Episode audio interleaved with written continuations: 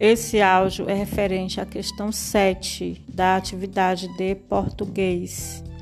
O texto lido, esse que vocês leram, o jabuti e a fruta, lá no livro de português, é um conto popular, gênero que se define dos outros, se difere, desculpa, dos outros, por se tratar de histórias narradas oralmente e passadas de geração para geração. São aquelas histórias que nossas mães contam, contavam quando a gente está em casa sem fazer nada e algum adulto começa a contar alguma história. Esses são os contos populares.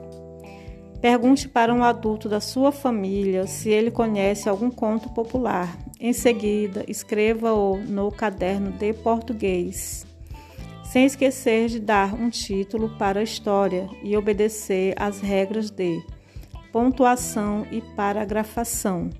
O que é, para fazer aqui? Vocês vão conversar com a mamãe, ou com o papai, ou com a vovó, com o vovô, com o tio, ou um irmão mais velho que seja adulto, e perguntar se ele conhece algum conto popular. Uma dessas histórias que as pessoas mais velhas gostavam de contar.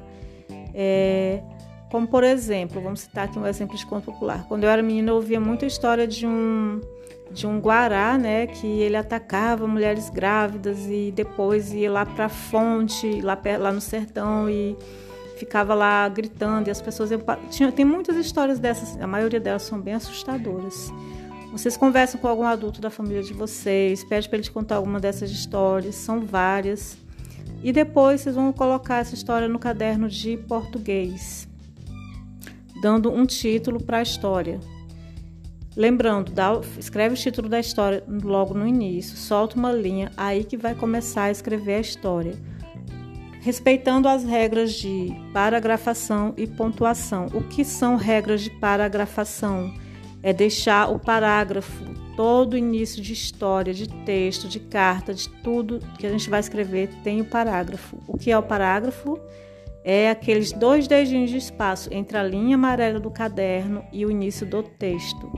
Iniciar sempre com letra maiúscula, obedecendo a pontuação. A história deu uma pausa, coloca uma vírgula ou um ponto. Se for vírgula, reinicie com letra minúscula. Se for ponto, recomece a escrever com letra maiúscula. Se acabou o assunto e você vai iniciar outro assunto dentro da mesma história, de, coloca o ponto final, aí vai para a linha seguinte. Mesmo que aquela linha que você esteja escrevendo ainda não acabou, se acabou o assunto ali, você põe um pontinho e vai para a linha seguinte e deixa outro parágrafo, tá bom? Dentro de um texto pode haver vários parágrafos. E todas as vezes que tiver um parágrafo iniciar com letra maiúscula, e se, tiver, e se a pausa na história for uma pausa curta, não for mudar de assunto, mas apenas fazer uma pausazinha ou, ou mudar de assunto, mas não totalmente, coloque um ponto e continue na mesma linha com letra maiúscula.